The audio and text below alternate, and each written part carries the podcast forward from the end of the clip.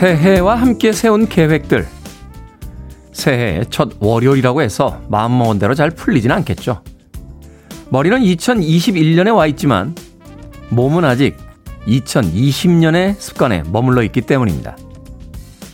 새 신발에 적응하는데도 시간이 필요하듯이 운동 계획, 금연, 아침 공부, 우리가 계획한 일에도 적응의 시간이 필요할 겁니다.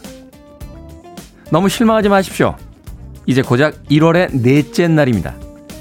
D-239일째 김태훈의 프리웨이 시작합니다.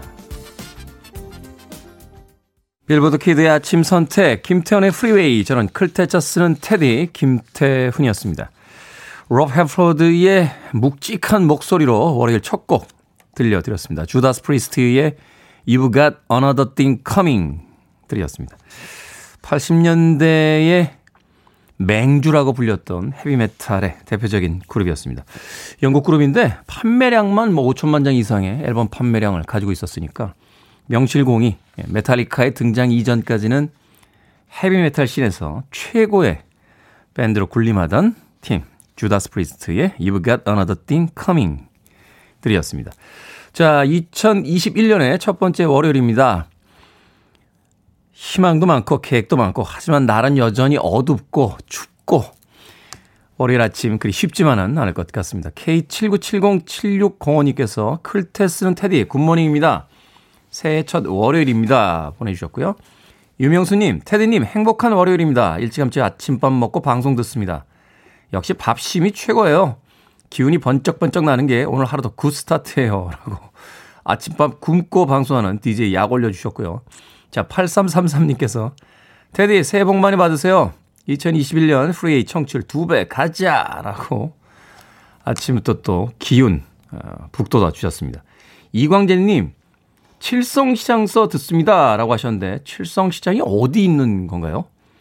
궁금하네요. 네, 이광재님, 아침부터 어, 칠성시장에서 듣고 계시다는 거 보니까 일하고 계신 것 같은데, 커피 and 도넛 모바일 쿠폰 보내드리겠습니다. 네, 따뜻하게 커피 한 잔 드시고, 새해 첫 월요일 일하시길 바라겠습니다. 대구일 것 같다고 우리 경작가가 올려줬는데 대구 맞나요? 어, 단문자 하나 보내주세요. 이광재님. 안정옥님께서요. 청 패션이 엄청 젊어 보이시네요. 라고 보내주셨습니다. 젊어 보이는 게 아니라 젊습니다. 예. 청취자 여러분들의 참여 기다립니다. 문자번호 샵 1061. 짧은 문자 50원, 긴 문자 100원, 콩은 무료입니다. 여러분은 지금 KBS 2라디오 김태훈의 프리웨이 함께하고 계십니다. KBS 2라디오. Yeah, 김태훈의 프리웨이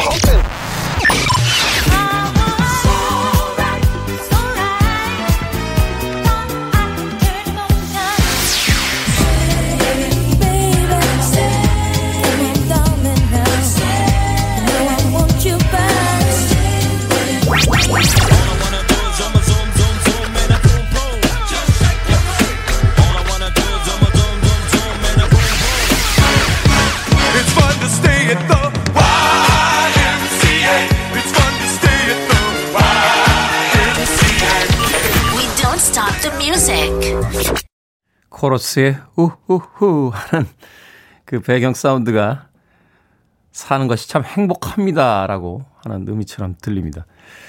70년대에 결성이 돼서 80년대까지 대단했죠. 놀란스의 I'm in the mood for dancing 들으셨습니다. 아일랜드의 자매들로 이루어진 그룹인데요. 처음 등장했을 때는 놀란스 시스터 이렇게 팀명이 되어 있었는데 나중에 이제 놀란스라는 짧은 이름으로 어, 개명이 됐습니다. 이후에 아일랜드에 이런 그룹들이 꽤 많이 나왔죠. 뭐 코어스 같은 팀도 결국은 이 자매들이 주축이 된 팀이었기 때문에 놀란스의 뭐 후예들이다 이렇게 부를 수 있지 않나 하는 생각 해 봅니다. 놀란스의 I'm in the mood for dancing 들으셨습니다. 제가 칠성시장이 어디 있는 건가요? 라고 했더니 안영순 씨께서요 대구 아닌가요? 어, 박지혜님께서도 대구라고 해주셨고 또 많은 분들이 대구, 대구라고 올려주셨습니다. 아, 대구에 있는 시장이군요. 이게 집단 지성 시스템인가요? 제가 뭐 이렇게 하나 여쭤보면 듣고 계신 청취자분들이 소위 이야기해서 이 검색 엔진보다 더 빨리 답을 올려주세요. 왠지 한번 실험해 보고 싶어졌습니다. 예. 어, 몇 억으로 어느 지역에 갈 수 있는 전셋집 좀 알아볼 수 있습니까? 이러면 이러면 청취자분들께서 쭉 올려주실 것 같아요. 어느 동네에 가면 그 금액으로 됩니다. 뭐 이런 거요. 제가 뭐 평상시에 모르던 수학 문제 있는데 이거 좀 풀어주시겠습니까 하고 올리면 단번에 그 청취자분들께서 다 아, 풀어주실 것 같은 어, 그런 생각이 들게 됩니다. 이 게시판 쳐다보고 있으면 참 어, 무궁무진하다. 아, 집단 지성의 시스템이 대단하다 하는 생각 새삼스럽게 해보게 됩니다. 옛날에 왜 헐리우드 영화 같은 거 보면 그런 장면이 있잖아요. 이 비행기 안에서 어떤 사람이 이렇게 쓰러지면 그 스튜어디스들이 이렇게 비행기에 의사 선생님 계십니까? 그럼 꼭 한두 명 이렇게 손 들고 나오잖아요. 나와서 그 의료 치료를 이렇게 해주는 그런 장면이 떠오릅니다. 그러고 보니까 청취자분들 중에 뭐 다양한 직업을 가지신 분들도 계실 것 같고 또 다양한 지역에 있기 때문에 네. 가끔 제가 필요한 일이 있을 때마다 여러분들에게 도움을 좀 청해 보도록 하겠습니다. 정작 사연 주신 이광재님은 지금 답변이 없으십니다. 네. 제가 모바일 쿠폰으로 커피 and 도넛 보내드렸는데 콩으로 들어오셨기 때문에 이광재님께서는 다시 한번 네, 샵 1061로 이름과 아이디 보내주셔야 됩니다. 짧은 문자 50원, 긴 문자는 100원입니다. 최기랑 씨께서요, 휴일에 내내 집에만 있으려니까 무척 지루했습니다. 일주일은 쉰것 같아요. 신랑 출근하면 대청소 해야겠습니다. 라고 해 주셨습니다. 날씨가 좀 차긴 합니다만, 어, 대청소 하실 때 꼭 창문 조금 열고 하시길 바라겠습니다. 미세먼지가 많은 날들 또 바이러스 때문에 이렇게 창문 오랫동안 닫아놓고 계신 집들이 많은데 창문으로 환기 해 주시는 게 오히려 더 효과적이라고 하니까 최기랑님 음, 청소하실 때 창문 조금 여시는 게 어떨까 하는 생각이 듭니다. 박희성님, 테디 꿀모닝. 새벽에 무거운 서류 가방 메고 출근하는 남편이 오늘따라 더 치근해 보였습니다. 새해 첫날부터 어깨가 무겁나 봐요. 힘내라. 든든하고 사랑한다 남편아. 라고 해주셨습니다. 그렇죠. 음, 사실 서류 가방이 무거워야 뭐 얼마나 무겁겠습니까? 회사 다니는 직장인들이 서류 가방에다 무슨 문학 서적을 10권씩 넣어가지고 다닐 일은 없잖아요. 그런데도 박희성 씨께서 보시기에는 그 월요일 이른 아침에 잠이 들깬 채 회사로 가는 그 남편의 모습이 좀 치근하다 보니까 그 서류 가방마저도 좀 무겁게 보이지 않았나 하는 생각이 드는군요. 왜 그런 거 있잖아요. 어떤 사람에게 애정을 가지면 밥을 먹을 때 그렇게 먹음직스럽게 맛있게 먹는다. 이런 생각을 하다가도 그 사람에 대한 애정이 싹 사라지면 쟤는 왜 저렇게 쩝쩝거리면서 밥을 먹니? 라는 이야기를 하게 된다고 하는데 예, 박기성 씨께서는 남편분에 대한 사랑이 넘치시는 것 같아요. 그 가벼운 서류 가방도 무겁게 느껴졌다라고 이야기해 주셨습니다. 자, 박기성 씨에게 조각 케이크 모바일 쿠폰 하나 보내드리겠습니다. 남편 출근하셨으니까 좀 여유 있게 아침 시간 즐기시길 바라겠습니다. 자, 4617님의 신청곡으로 갑니다. 스티븐 비셔, In My View.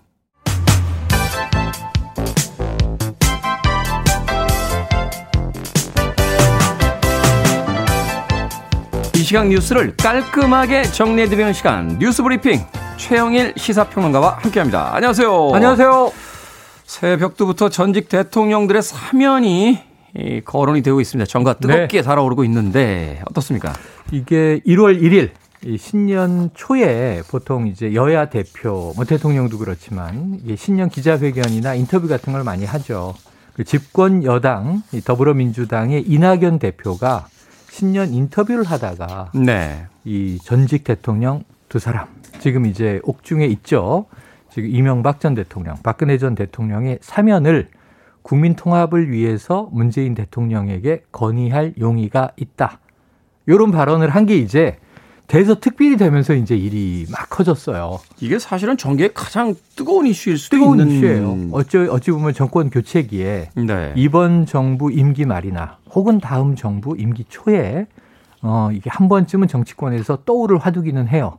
그런데 이제 올 초 신년 벽두에 야당에서 요구할 법한데 여당 대표가 먼저 딱 언급을 해버리니까 여기에 대한 이제 관심, 주목도가 높아진 건데 문제는 이 미디어 용어로 아젠다 선점이라고 그러나요? 아, 그렇죠. 그러니까 저는 아젠다 선점이라면 차기 대권 주자로 꼽히는 이낙연 대표가 해볼 만한 이 이슈긴 한데 문제는 이거예요. 민주당 당원 게시판이 난리가 났습니다. 네. 당내 반발, 당내 반대가 큰 거죠. 사실은 야당은 바랄 수 있죠. 그런데 이제 야당 김종인 국민의힘 비대위원장은 아니 나랑 얘기할 때 난 들은 바가 없다. 음. 금시초문이다. 처음 듣는 얘기다. 이렇게 일단 선을 그었고 야당은 뭐라고 얘기하기가 참 애매한 뜨거운 감자예요. 네. 사면 해달라 그러면 어 며칠 전에 과거사를 사과하지 않았습니까? 근데 벌써 사면해달라고요? 또 이런 반론이 제기될 수 있고 또 이 사면 아직은 시기상조다 그러면 당내 강성 지지층에서는 뭐라고 그럴 수도 있고 기회가 그러니까 왔는데 야당은, 뭐 하는 거냐? 네, 야당은 고민이에요. 그런데 이제 여당 내에서 오히려 이 반대 경론이 많으면서 어제 민주당 최고위원회가 이 긴급 간담회를 열었고 비공개로 열었습니다. 논의한 결과 자 이건 이낙연 대표가 뭐 이게 부지불식 간에 한 말은 아니고 평소 소신으로 국민의 통합과 화합을 위해서 그런 생각을 가지고 있었던 건 맞다. 그리고 청와대와 교감은 없었다. 이 대표의 이 개인적인 발언이다. 그리고 세 번째는 사면을 논의할 필요가 있으면 할 수 있는데 아직은 오는 1월 14일에 박근혜 전 대통령의 최종 판결이 있거든요. 법적 절차가 끝나야 그러니까 판결이 나와야 그 다음에 사면이 가능한 거예요. 그러니까 지금은 언급할 이 시기는 아니다. 그리고 전제가 필요하다. 첫 번째는 국민 공감대. 사면에 대한 국민 공감대가 당연히 높아야 되겠죠. 두 번째로는 당사자들의 반성, 사과. 이게 있어야 사면은 일종의 용서인데 본인들이 제가 잘못했습니다 해야 용서를 주는 거지. 그러니까 전직 두 대통령 중에 이 전두환, 노태우가 있잖아요. 그런데 지금 전두환 전 대통령 12월 말에 사자 명예훼손 이게 유죄 선고 받았는데 인정하지 않고 있죠. 예, 재판부에서 이 단 한 번의 반성도 없다 이렇게 또 질타하기도 했어요. 그런 경우를 보면 용서 없는 사면은 나중에 문제가 될 수 있다라는 또 전제를 깔았고요.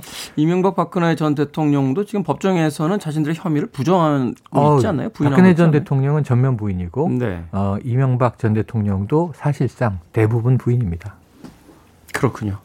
국민 통합을 위해서 거론했다고 하는데 결국은 당내 분열을 일으킨 좀 연초에 하나의 해프닝 같은 어떤 네. 기자회견이 아니었나 하는 생각이 지켜봐야 될 것 같습니다. 듭니다. 자, 올해부터 개인 신용 측정 방식이 이제 등급제에서 점수제로 바뀐다라고 네. 하는데 이게 뭡니까? 그러니까 전에는 이게 내가 대출은 얼마나 되는 거지 또 신용카드 한도를 얼마나 높일 수 있을까 여기서 이제 신용 등급을 다 조회를 해 보셨을 거예요. 네. 근데 신용 등급이 왜 이렇게 낮은 거야? 그래서 이 등급을 유지하는 게 굉장히 까다로운 노하우가 필요합니다. 그게 뭐 통신 요금부터 시작해서 뭐만 조금 이렇게 오래 연체가 돼도 맞아요. 툭툭 툭 떨어진다며. 통신요금도 포함되고 그리고 또 이제 이 제1금융권 부채가 얼마냐, 제2금융권 부채가 얼마냐, 혹시 대부업체 대출이 있느냐, 네. 이것도 연체한 경우가 있느냐, 이거에 따라서 아주 복잡해지죠. 카드론도 그렇고요. 네. 그런데 이제 이게 등급제라는 게 너무 구간으로 가다 보니까 이 구간이라는 게 구간 같은 3등급이어도 3등급 아래 있는 사람과 3등급 위에 있는 사람이 편차가 큰데 너무 좀 이렇게 두텁게 썰은 거잖아요. 그런 거죠. 그러니까 이제 야 41살부터 49까지는 다 친구하자 이렇게 돼버리면 그렇죠. 바로 그겁니다. 바로 그겁니다. 그래서 이게 이제 좁혀져야 된다는 거잖아요. 네, 기존의 등급제가 내신이라면 네. 이제 학력고사나 수능 점수가 이제 점수제가 되는 건데 천점 만점이에요. 아. 천점 만점에 신용카드라도 발급받으려면 680점이 넘어야 돼요. 어, 680점. 예. 그러니까 기본적인 신용 거래가 되려면 예, 예. 그러니까 이 신용 점수를 이게 희화화해서 우리가 뭐 꽈락 이렇게 얘기할 수는 없지만 신용 카드 발급되려면 680점 이상이어야 된다. 그러니까 100점 만점에 68점이 넘어야 네. 뭔가 이제 카드 발급도 되는 거예요. 그런데 연말에 이게 지금 시범 적용이 돼 있는데 일부 이제 개인 그 소비자들이 사용자들이 들어가 보니까 내가 350점인 거예요. 350점은 신용카드 발급 대상도 아닙니다. 말씀드린 대로. 네.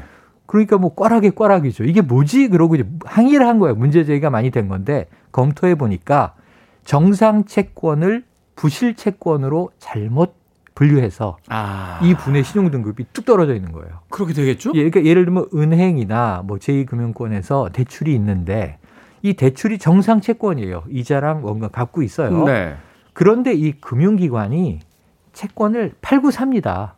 그렇죠. 다른 특히, 다른 기관에 팔고 예, 사죠. 특히 과거에는 성업공사라는 이제 국가 기관이 부실 채권을 막 사들여요. 지금은 캠콘데.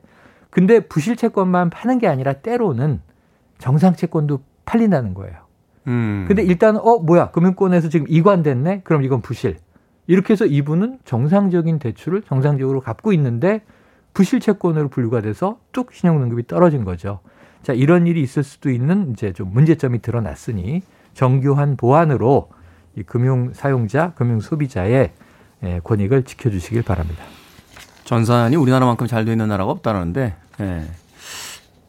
이런 거는 좀 혼란이 오기 전에 미리미리 네. 좀 준비를 하셨어야 되는 게 아닌가 하는 생각이 뭐 어쨌든 연초부터 적용된다니까 시범 기간에 예, 일단 포착은 된 거죠. 네. 연말에 네. 있었던 일입니다. 자, 오늘의 시사 엉뚱 퀴즈 어떤 퀴즈입니까? 네, 자, 더불어민주당 이낙연 대표가 두 전직 대통령 사면을 제안해서 사회적 이슈가 되고 있다. 이런 이제 소식 전해 드렸는데요. 여기서 딱 떠오르는 사자성어가 하나 있어서 네. 이 사자성어를 문제로 냅니다. 사방에서 들리는 초나라의 노래라는 뜻인데요. 아무에게도 도움을 받지 못하고 외롭고 곤란한 상황이다. 이런 의미 아주 흔히 씁니다. 근데 많은 분들이 어 사방에서 초나라 노래가 들리니까 고립된 거는 한나라 왕인가? 이게 초한지에 나오는 얘기잖아요. 아니에요. 항우가 이제 고립이 된 거죠. 초나라 왕이 고립돼 있는 거예요. 네. 근데 초나라 포로들에게 노래를 시킨 거니까. 자, 1번 사면 도감, 2번 사면 초가, 3번 사면 발이, 4번 사면 손해. 네. 정답 아시는 분들은 지금 보내주시면 되겠습니다. 객관식이지만 재미있는 오답 포함해서 총 10분에게 불고기 버거 세트 보내드리겠습니다. 자, 사방에 쓸리는 초나라의 노래라는 뜻입니다. 아무에게도 도움을 받지 못하는 외롭고 곤란한 상황이라는 의미의 사자성어는 무엇일까요? 1번 사면 도감, 2번 사면 초가, 3번 사면 발이, 4번 사면 손해. 문자번호 샵 1061, 짧은 문자 50원, 긴 문자 100원, 콩은 무료입니다. 뉴스 브리핑 최영일 시사평론가와 함께했습니다. 고맙습니다. 고맙습니다.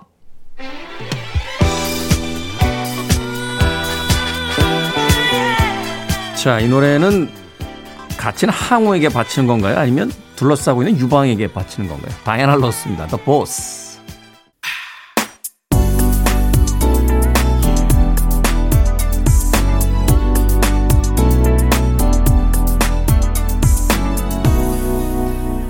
Freeway. 왜 자꾸 저는 메롱메롱으로 들리죠? 나탈리 콜의 Mr. Melody 들려드렸습니다. 2015년에 세상을 떠난 음, 리듬 앤 블루스 소울 계열의 예, 여성 가수였죠. 냇 킹 콜의 딸로 알려져 있었습니다. Mr. Melody 오랜만에 예, 들어봤습니다. 자, 오늘의 시사 엉뚱 퀴즈 정답은 2번 사면초가였습니다. 김수진님 초가 3간, 이혜진님 초가 지붕, 이재철님은 살이 추가. 아, 괜찮네요. 살이 추가. 김한진님, 사면 돈 나가. 3250님, 정원 초가. 김지연님, 샤론스톤. 0506님, 정답은 체중 초과라고 보내주셨고요. 3711님께서는요, 언제쯤 당첨되려나 라고 자주 섞인 목소리 보내주셨습니다. 오늘 한번 확인해 보시죠. 방송이 끝난 뒤에, 어, 김태훈의 프리웨이 홈페이지에 들어오시면 정답자 10분 확인하실 수 있습니다. 어, 정답에 당첨되신 분들은요. 특히 콩으로 당첨되신 분들은 다시 한번 내일 방송 시간에 샵 1061로 이름과 아이디 보내주시면 제가 모바일 쿠폰 보내드리도록 하겠습니다. 불고기 버거 세트 준비해 놓고 있으니까요. 오늘 방송 끝난 뒤에 게시판에서 한번 당첨 확인해 보시길 바라겠습니다. 자, 유형하 씨께서요. 새해에는 꼭 딸 낳고 싶어요. 아들만 셋을 키우거든요. 남편까지 아들 넷입니다. 아들이 넷이라는데 딸이 또 하나. 뭐 그럴 수 있죠. 음, 하루하루가 전쟁이에요. 잠시라도 조용한 날이 없네요. 2021년에는 꼭 딸을 낳아서 제 이야기 들어주는 사람이 있었으면 좋겠습니다. 우리 집 남자 넷, 제 얘기는 듣지도 않고 밥만 달라고 해요. 라고 하셨습니다. 아무래도 딸이, 예, 엄마 이야기를 좀 더 다정하게 들어주긴 하겠죠. 저희 어머니가 이제 여든이 다 되셨는데 제가 가끔 이제 어머니 집에 가면 저한테 그 한 일주일이나 이주일 정도 이제 밀려있던 이야기를 다 하십니다. 예. 제가 그때마다 드리는 이야기가 있어요. 이렇게 얘기를 다 들어드리고 나서 전 사실 조금 힘들어요. 예. 좀 힘든데 들어드리고 나서 한마디 꼭 드리고 옵니다. 엄마는 내가 딸인 줄 알지. 아들들도 나이 들면 들어드립니다. 너무 아들들. 예. 섭섭하다고 하지 마시고요. 유형아님. 네. 올해 또 소원하시는 거니까 예쁜 딸 하나 낳으시는 것도 괜찮지 않을까 하는 생각이 듭니다. 어젠가요? 뉴스 보니까 우리나라가 이제 고령화 사회에서도 초고령화 사회 쪽으로 진입을 하고 있어서 작년에 처음으로 이 사망자 숫자가 출생자 숫자를 앞질렀다라고 합니다. 아무래도 이제 코로나 여파로 어 출산도 좀 미루는 분들이 많은 것 같고요. 또 그 결혼이 작년에 굉장히 그 많이 줄었기 때문에 대개 이제 결혼을 하고 나서 아이를 낳는 평균 기간이 2년에서 3년 정도 걸린대요. 그러니까 앞으로 2년, 3년 정도는 더 어, 출생률이 떨어질 것이다. 하는 전망이 있는데 예쁜 딸 하나 예, 낳으시는 것도 나쁘지 않지 않을까 하는 생각 해보게 됩니다. 자, 모모 언니님의 신청곡으로 합니다. Night Flight, If You Want It.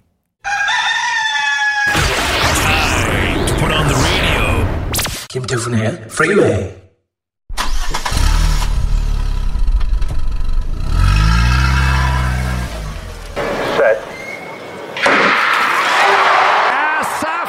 저번에 선물에 삼천에 23번, 요번에 다섯점, 특자와 다섯 개, 저주 에 특자, 저주에 특자와 다섯 개, 저 특자보다 4억짜리입니다. 2만 원짜리. 시무식을 거행하겠습니다. 하얀 소희의 신축년이 밝았습니다. 회사의 성장보다 더욱 중요한 것은 우리 제품과 서비스를 이용하는 고객의 행복입니다. 여러분들의 능력과 열정을 믿습니다. 시작하겠습니다. 아이유!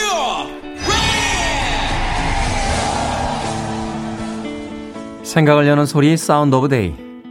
새해 첫 월요일 다시 시작하는 소리들. 그리고 시무식 풍경까지 들려드렸습니다.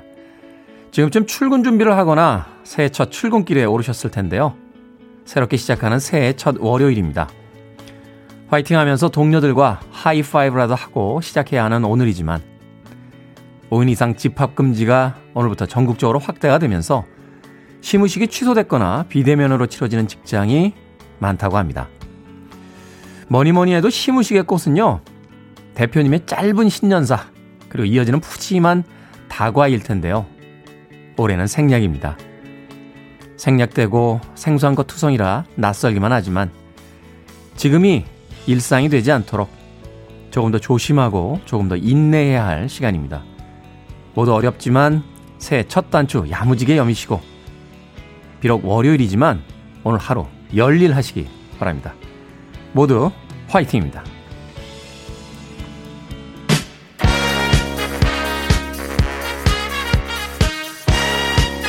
0340님 안녕하세요. 또 한 주 시작입니다. 5635님 워킹맘 출근길에 문자 보냅니다. 라고 하셨는데요. 피자 선물 교환권 보내드리겠습니다. 직원분들과 나눠서 드십시오. 한 자리에서 드시면 안 됩니다.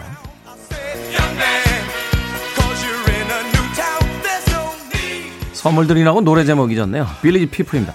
이 노래 제목 꼭 소개해야 됩니까? YMCA. You're listening to one of the best radio stations around. You're listening to 김태훈의 Freeway.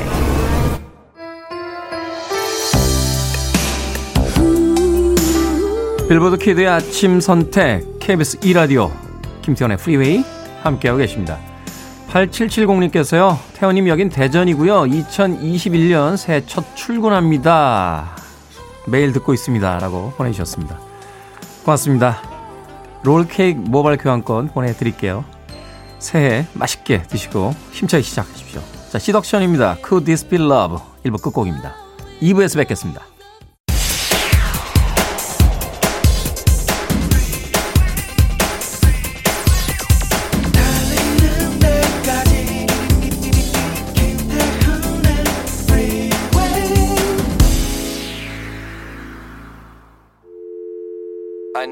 Arms around me. I need to feel your touch.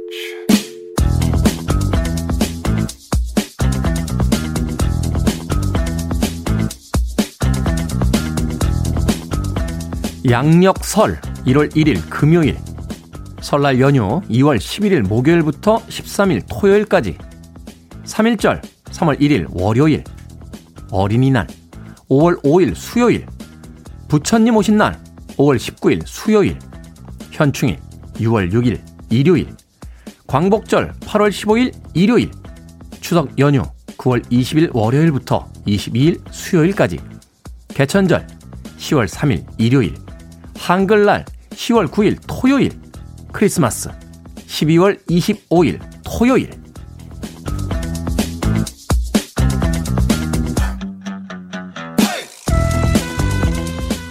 뭐든 읽어주는 남자. 오늘은 2021년 공휴일을 총정리해 드렸습니다. 왠지 좀 짧다라는 기분 안 드십니까? 달력이나 다이어리를 받고 가장 먼저 하는 일. 일단 내 생일에 동그라미를 하나 그려놓고 나서 올해 공휴일을 죄다 찾아보게 되죠. 하지만 여러분들께서 느끼신 대로 서운하게도 올해 공휴일은 지난해 67일보다 사흘이나 줄어든 64일입니다. 현충일, 광복절, 개천절이 일요일이고요. 설 연휴 마지막 날인 2월 13일과 한글날 크리스마스가 토요일이기 때문인데요. 그마저도 공휴일이 없는 4월, 7월, 11월은 대체 무슨 낙으로 살아야 할지 모르겠습니다. 그래도 희망이 있다면 올해 추석 연휴인데요. 추석 연휴는 9월 18일 토요일부터 9월 22일 수요일까지 무려 닫습니다. 목요일, 금요일 이틀만 연차 내시면 꽤 오래 쉴 수 있다 하는 이야기죠. 잠깐만요. 근데 이게 9월이네요. 우리가 1년이 8월 31일. 8월 31일이 저희 이제 D-Day 마지막 날이죠. 9월에도 방송할 수 있나? 아, 9월 추석에 방송하고 싶다. 마돈나의 시작을 알렸던 그 초창기의 히트곡이죠. 마돈나의 Holiday 들으셨습니다. 자, 김태현의 프리웨이 2부 시작했습니다. 앞서 일상의 재발견, 우리의 하루를 꼼꼼하게 들여다보는 시간. 뭐든 읽어주는 남자, 2021년의 휴일, 공휴일 총정리 해드렸습니다. 작년보다 3일이 줄어든, 예, 사흘이나 줄어든 64일밖에 되지 않는다. 라고 하는데, 사실 자영업자분들께는 죄송한 이야기지만, 음, 이 직장인들은 사실 이제 공휴일이 더 많이 필요한 거죠. 그런데 자영업자들 입장에서는 공휴일이 줄었다는 게 오히려 좀 좋은 소식일 수도 있지 않습니까? 2020년에는 너무 노셔가지고 지금, 그죠? 2.5단계 들어온 지도 지금 꽤 시간이 됐는데 예, 영업을 정상적으로 못하고 있는 분들도 꽤 많습니다. 올 한 해는 사실은 음, 막 여기저기서 아, 사람들이 몰려들고 좀 일도 좀 많이 하고 하는 한 해가 됐으면 하는 생각도 가져보게 됩니다. 그나저나 김태현의 프리웨이는 이제 D-365일 1년제 예, 청취율 2배 약속을 드린 기간제 방송이기 때문에 2배의 청취율이 안 나오면 음, 아마도 올해 8월 말쯤 그 마지막 방송을 하지 않을까 하는 생각이 듭니다. 아, 명절에 방송하고 싶다.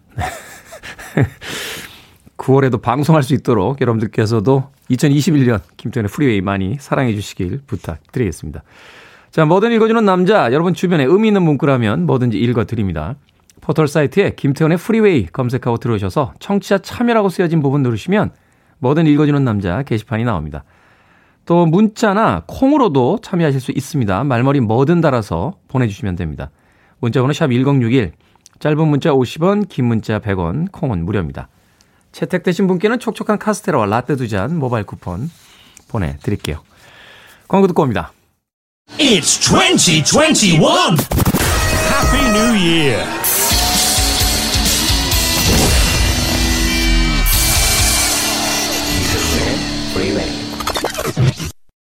얼마 전 KBS 아침마당에 박진영 씨와 비가 안 와서 신곡을 들려줬었죠.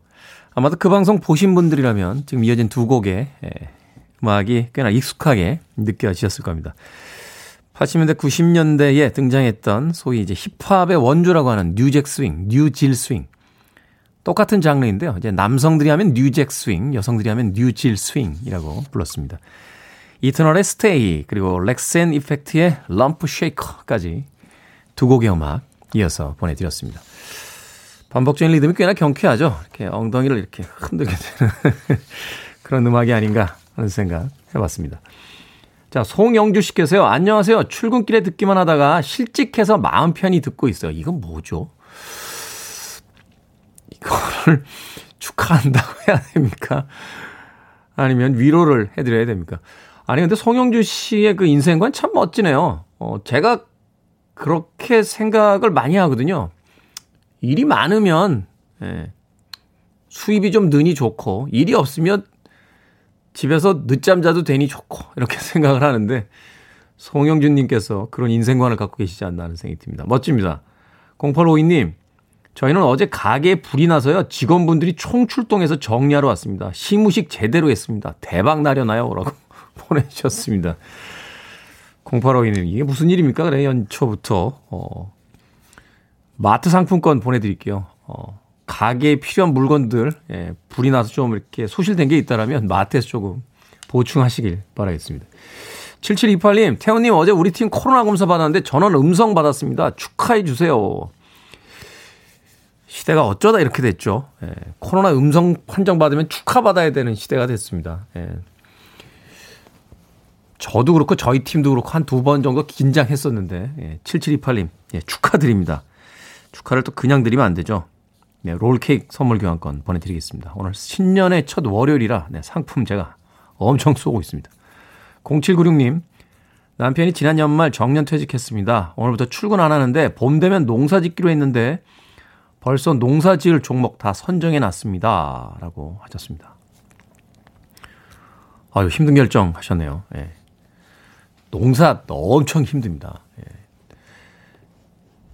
예. 저는 뭐 농사를 지은 건 아니고요. 학교 다닐 때 몇 번 이렇게 봉사활동 갔다가, 예.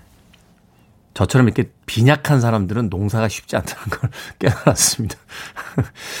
저는 시골에서 농사 짓는 분들 진심으로 예, 존경합니다. 0796님 준비 잘 하셔서 봄에 좋은 씨앗들 뿌리시고 좋은 또 수확 있으시길 예, 바라겠습니다.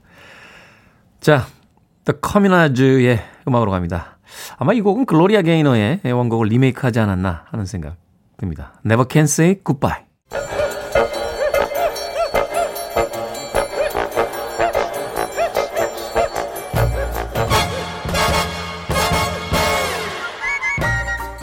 온라인 세상 속 촌철살인 해학과 위트가 돋보이는 댓글들을 골라봤습니다. 댓글로 본 세상.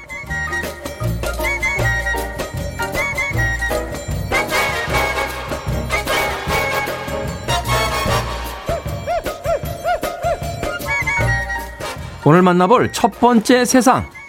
여럿이서 찌개를 숟가락으로 함께 먹는 한국인의 식습관이 코로나19의 확산을 부추겼다? 침방울이 섞여서? 국내 일부 전문가들의 진단이라고 하는데요. 가족 간 감염도 이것 때문이라고 하는데 여기에 달린 댓글들입니다. 트라이판님. 아니 이건 또 뭔 소리입니까? 요즘에는 다 덜어서 먹지 않나요? 앞접시가 대중화된 지가 언젠데 기사거리 없으면 그냥 쓰지 마세요.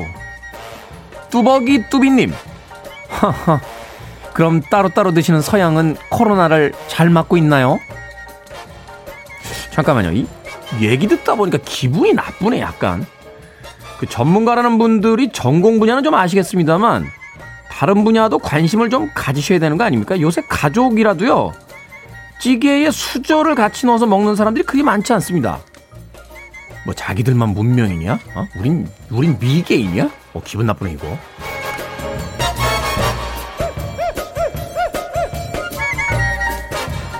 두 번째 댓글로 본 세상 또 숟가락 얘기입니다. 라떼는 말이죠. 어, 이분 때문에 집집마다 나만 아는 숟가락이 없었습니다. 믿거나 말거나 세계적인 초능력 마술사 유리겔라. 다들 기억하시죠? 어느덧 70살이 넘은 유리겔라 형님. 최근 코로나19 백신 접종을 맞으면서 반대편 손으로 숟가락 묘기를 선보여 화제가 됐는데요. 이번에는 단순 구부리기가 아니라 숟가락의 머리 부분이 완전히 떨어져 나갔습니다. 두 동강이 났어요. 여기에 달린 댓글들입니다. 자아도치님. 주사 한 대 더 맞았다간 철근도 휘겠습니다. 베베베 러브님. 어머, 유리겔라 이분. 과거 한 관객이요. 주머니에서 숟가락을 꺼내 보이며 이것도 좀 구부려 보세요. 라고 말했더니 저는 제 숟가락만 씁니다. 그랬던 분 아닌가요? 수저를 구부리는 장면 저도 봤습니다. 예, 이거 정말 신기하더군요.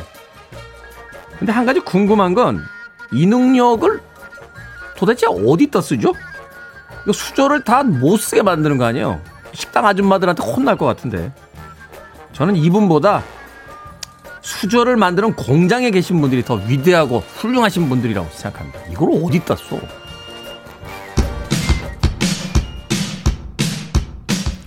케니 로긴스의 음악으로 갑니다. Full Loose. Free your mind. I want to break free. Are you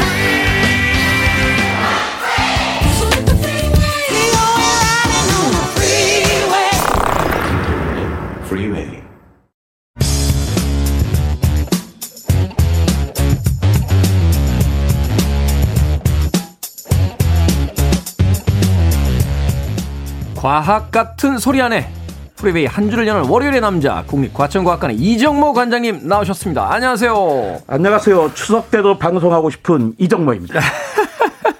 DJ는 바뀌어도 게스트는 계속 할 수 있습니다. 새해 복 많이 받으십시오. 새해 복 많이 받으십시오. 네. 자, 지난해 말에 과학계에 안타까운 소식이 들렸다는 이야기 들었습니다. 노병이 잠들다라고 했는데 이 노병이 뭡니까?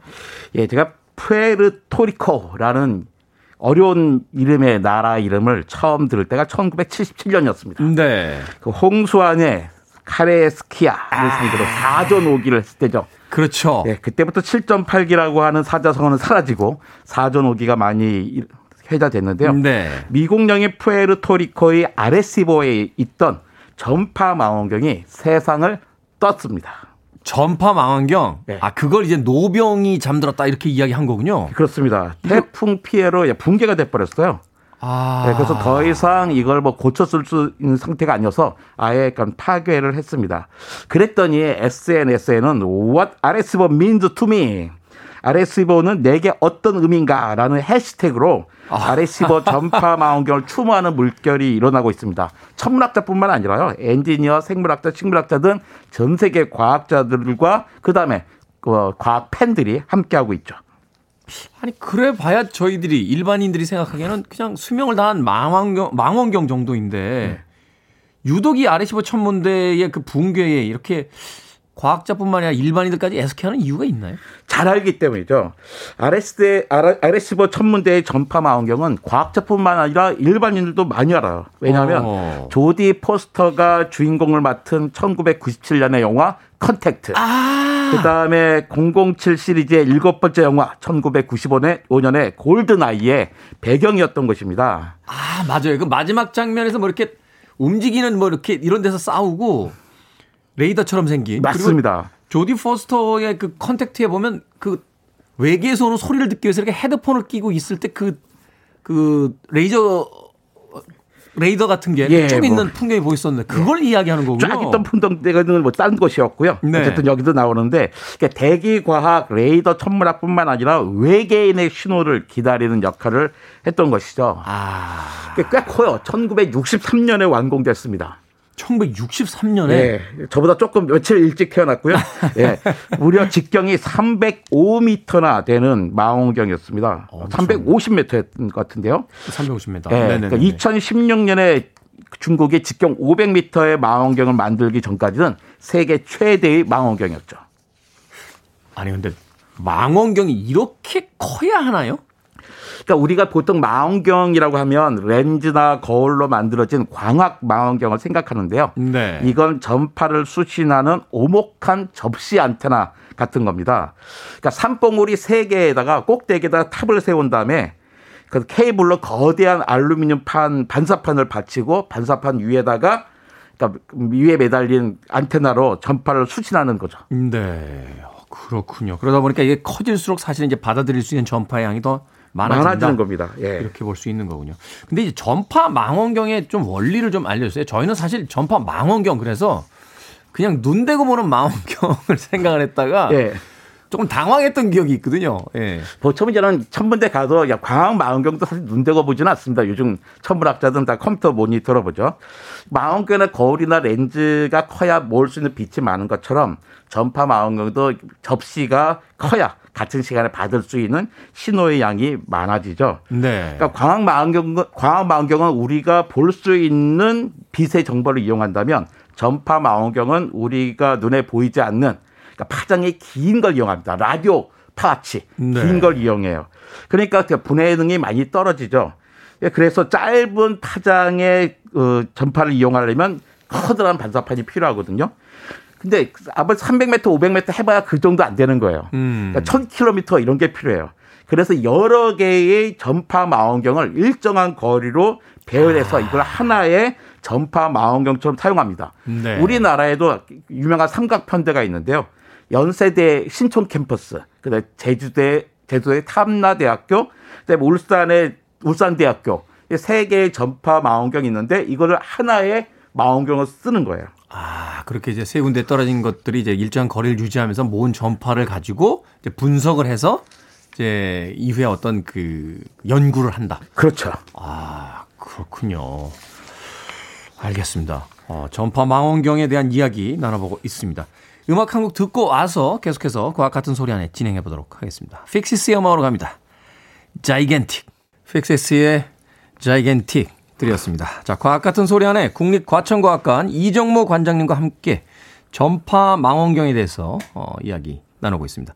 그러니까 우리가 왜 집에서 그렇게 그 위성 이렇게 TV 볼 때 그 발코니 쪽에 나가 있는 이렇게 된 접시 그걸 이제 크게 해놓은 게 이제 전파 망원경이다 이렇게 생각하면 파라볼라 안테나를 크게 네. 만들었다고 생각하시면 됩니다. 네. 마음이님께서요. 갑자기 궁금한데 그 접시에 눈 쌓이면 어떻게 치웁니까? 이런 게 궁금해요. 저 예, 보- 근데 RSV는 적도 지역입니다. 아, 그러겠네요. 그러니까, 그러니까 예, 눈이 예. 안 내리고요. 남미 쪽, 중미 쪽 이쪽이니까. 그 다른 곳은 좀 작, 규- 규모가 작은 곳은 이거 움직일 수가 있어요. 각도를 조정할 수 있어서 아, 그 눈이 털듯이? 쓸려 내려가게 할 수 있습니다. 아, 걱정하지 않으셔도 됩니다. 그러니까 우린 그런 게 걱정이에요. 예. 저눈 쌓이면 저 어떻게 치우지? 막 이러면서. 이게 우리 이렇게 그, 그 착하신 분들이 그러세요. 항상 청소 중심으로 생각하잖아요. 자, 그렇다면 이 우주 탐사 전파 망원경들이 그동안 이런 어떤 업적 같은 게 있습니까? 성과? 그럼요. 천- 제일 유명한 게 1974년에 칼 세이건을 비롯한 우주 생물학자들이 우주 공간에다가 우주 공간을 향해서 RS보 메시지를 보냅니다. 전파 망원경으로 네, 메시지를, 메시지를 보냈다. 보내는데 0101로 된 메시지를 보내는 거예요. 네. 그걸 받은 사람이 누군가 외계인이 있다면 시각화할 수 있죠. 그 시각화된 메시지가 뭐- 내용이 뭐냐면 아, 여기에 지구에 우리가 있어. 여기에 우리가 있어요. 거기 누구 있어요? 하고 물어보는 거예요. 아. 근데 그게 어디를 향했었냐면 그 허큘리스 대성단이었어요. 허큘리스 대성단. 예. 예, 거기는 왜 하필 허큘리스 대성단이냐? 별들이 아주 밀집되어 있습니다. 네. 그러니까 별들이 아, 잔뜩 있는 곳에 쏘면 아, 그 누군가는 받아볼 확률이 크겠다 싶은 거였죠. 아, 그래, 이거 표현이 좀 그렇긴 합니다만 이렇게 돌을 던질 때도 이렇게 듬성듬성 이런 데보다는 사람들이 모여있는 데서 던지면 맞을 확률이 크니까. 그러니까 눈싸움 할 때 그런 거죠. 그렇죠. 한명 쫓아가는 게 아니라 많이 있을 때 던지는 것처럼. 네네네. 근데 거기가 2만 5천 광년이 떠, 광년 떨어졌어요. 그러니까 빛의 속도로 2만 5천 년 걸리는 거예요. 가는데. 저희가 그럼 우리가 쏜 전파가 2만 5천 년 거- 걸려야 간다는 겁니다. 그렇죠. 2만 5천 년 후에 도착하고 그 사람 거기는 외계인이 바꾸서 어, 우리 여기 있어요. 또 받- 보내주면 또 2만 5천 년이 걸리니까 약 5만 년 후에야 그 서로 우리는 아, 그 그들은 2만 5천 년 후에 우리의 존재를 알 수 있고 우리는 5만 년 후에 그들의 존재를 알 수 있죠. 그러니까 이게 워낙에 큰 뉴스여서 그 RS보 네. 메시지에 우리가 빠져 있는 거지만요. 사실은 실용적인 성과도 되게 많습니다. 주로 이런 거예요. 그러니까 지구로 향하고 있는 소행성을 우리 추적할 수 있고요. 아, 그 다음에 또 강한 자기장을 가지고 빠른 속도로 회전하는 중성자별인 쌍성 펄서라는 게 있거든요. 네. 이 쌍성 펄서를 발견해서 노벨상을 받기도 했습니다. 그리고 천문학자들의 꿈의 교육 장소로 활약했죠. 이제 이야기를 들어보니까 이제 지구를 사용하는 소행성 같은 경우는 이제 시- 직접적인 어떤 연구의 대상이고 또 이렇게 위험한 어떤 요소일 수 있으니까 거기에 이제 현실적인 어떤 목적들이 있는데 다른 것들은 이제 미래를 위한 어떤 그 연구 또 미래를 위한 어떤 기초를 다지기 위해서 이 전파 망원경이 필요하다. 이렇게 이야기를 볼 수 있겠네요. 그렇죠. 우리 일반 일상적인 우리 안전을 위한 연구를 하고 있는데 이것들을 우리 일반인들이 받아들일 때 뭔가 이벤트가 자꾸 기억에 남는 거죠. 그렇군요. 전파가 왔다 갔다 하는데 5만 년 걸린다니까 예, 장수해야 될 것 같습니다. 예, 우주인들을 만나기 위해서 얼마 안 남았어요. 이제 4만 9천 한 900 몇십 년만 더 살면 되니까. 자, 현존하는 우주 탐구를 목적으로 한 이 전파 망원경 전 세계에 몇 개 정도나 있습니까? 그리고 또 우리나라에는 몇 개나 있는지 궁금한데요. 사실 무지하게 많습니다. 몇 개인지 잘 세보지 마- 못할 만큼 많고요. 네. 가장 아까 가장 큰 망원경은 중국의 500m짜리 FAST라는 망원경이 있고요. 500m짜리. 예, RS보 망원경은 21cm 파장을 사용했거든요. 이 정도면 사람들이 보는 것만큼의 분해능을 가질 수가 있어요. 아, 이게 전파가 갔다가 돌아오면은 우리가 이렇게 모니터에서 보듯이 딱 알 수 있다, 볼수 예, 있다. 볼수 있는데 아. 아주 야 멀리를 못 보는 거죠. 우리가 아주 자세히도 못 보고. 음. 근데 RS보보다 커다란 망원경을 짓기가 어려운 이유가 있습니다. 그러니까 방해 전파가 없는 깊은 계곡을 찾아야 되는데 이게 많지도 않고 짓기도 어려워요. 또 거대해야 되니까 계곡을 완전히 써야 되거든요. 환경 그러네요. 파괴 문제도 있습니다. 그래서 이제는 전 커다란 전파망을 만드는 게 아니라 작은 전파 망원경을 묶어서 사용하는 거죠. 음. 그러니까 1000km 떨어진 두 전파 망원경을 합하면 지름 1000km짜리 망원경의 분해 능을 갖게 되거든요. 그러면 허블 망원경 수준으로 볼 수 있습니다. 허블 망원경은 광학 망원경인데 우주에 갖다 놨어요. 아무런 네. 반개가 없는 곳에. 그러네요. 근데 그 한계가 있잖아요. 사용 고치기도 어렵고. 근데 땅에다 그렇게 쓰면 쉽게 그러니까 우주를 관찰할 수 있는 거죠. 그러니까 이 거리를 일정하게 유지하면서 이 세팅만 잘하면 그 떨어진 거리만큼이 오히려 핸디캡이 되는 게 아니라 그 거리만큼의 어떤 그 지름을 가진 우주 망원경처럼 효과를 낼 수 있다. 그렇죠. 아. 그러니까 우리나라의 삼각 편대는 지름 500km인데 2019년에는 6개 대륙에 흩어진 8개의 전파 망원경을 이용, 이용했어요. 그러니까 1.3mm의 파장 대역에서 블랙홀을 발견하고 이것을 시각화하기도 했습니다. 아, 6개 대륙.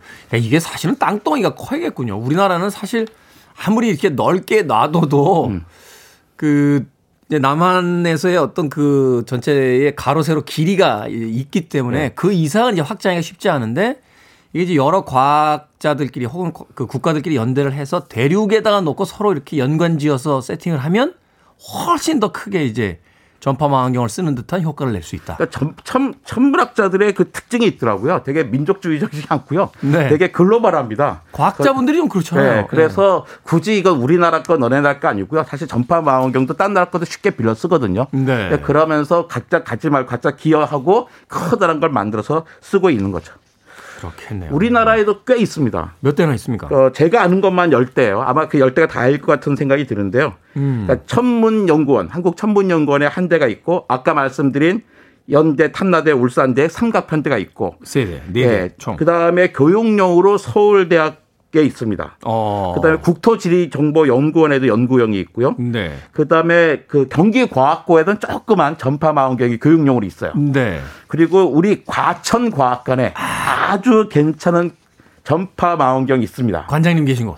예, 그동안 망가졌었는데 제가 가서 싹 고쳤죠. 고쳐서 음. 올해부터는 일반인들과 함께 전파 망원경을 사용한 각종 교육과 어, 탐사 프로그램을 만들려고 합니다. 그렇군요.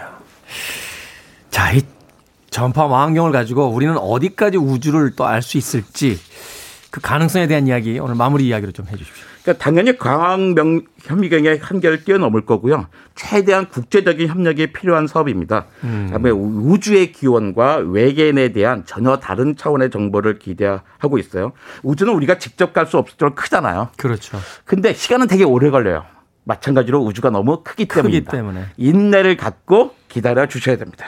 인내를 갖고 네, 앞으로 4만 9,900 몇십 년만 인내를 갖고 기다려주시면 외계인 신호를 받아볼 수 있을 것 같습니다. 자, 전파 망원경을 통해서 인간의 우주에 대한 끝없는 열망에 대한 이야기 다시 한번 나눠봤습니다. 과학 같은 소리 안에 국립과천과학관 이정모 관장이었습니다. 고맙습니다. 감사합니다.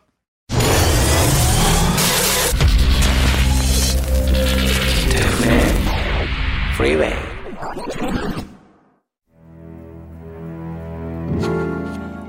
KBS 이라디오 김태훈의 프리웨이 D-239일째 2021년의 첫 번째 월요일 방송 마치겠습니다. 오늘 끝곡은 마시고레이의 I Try입니다. 뭐 작심 3일이라는 이야기도 있습니다만 계속 또 해보는 거죠. 처음부터 잘하는 사람 있겠습니까? 저는 내일 아침 7시에 돌아오겠습니다. 월요일 여유롭게 보내십시오. 고맙습니다.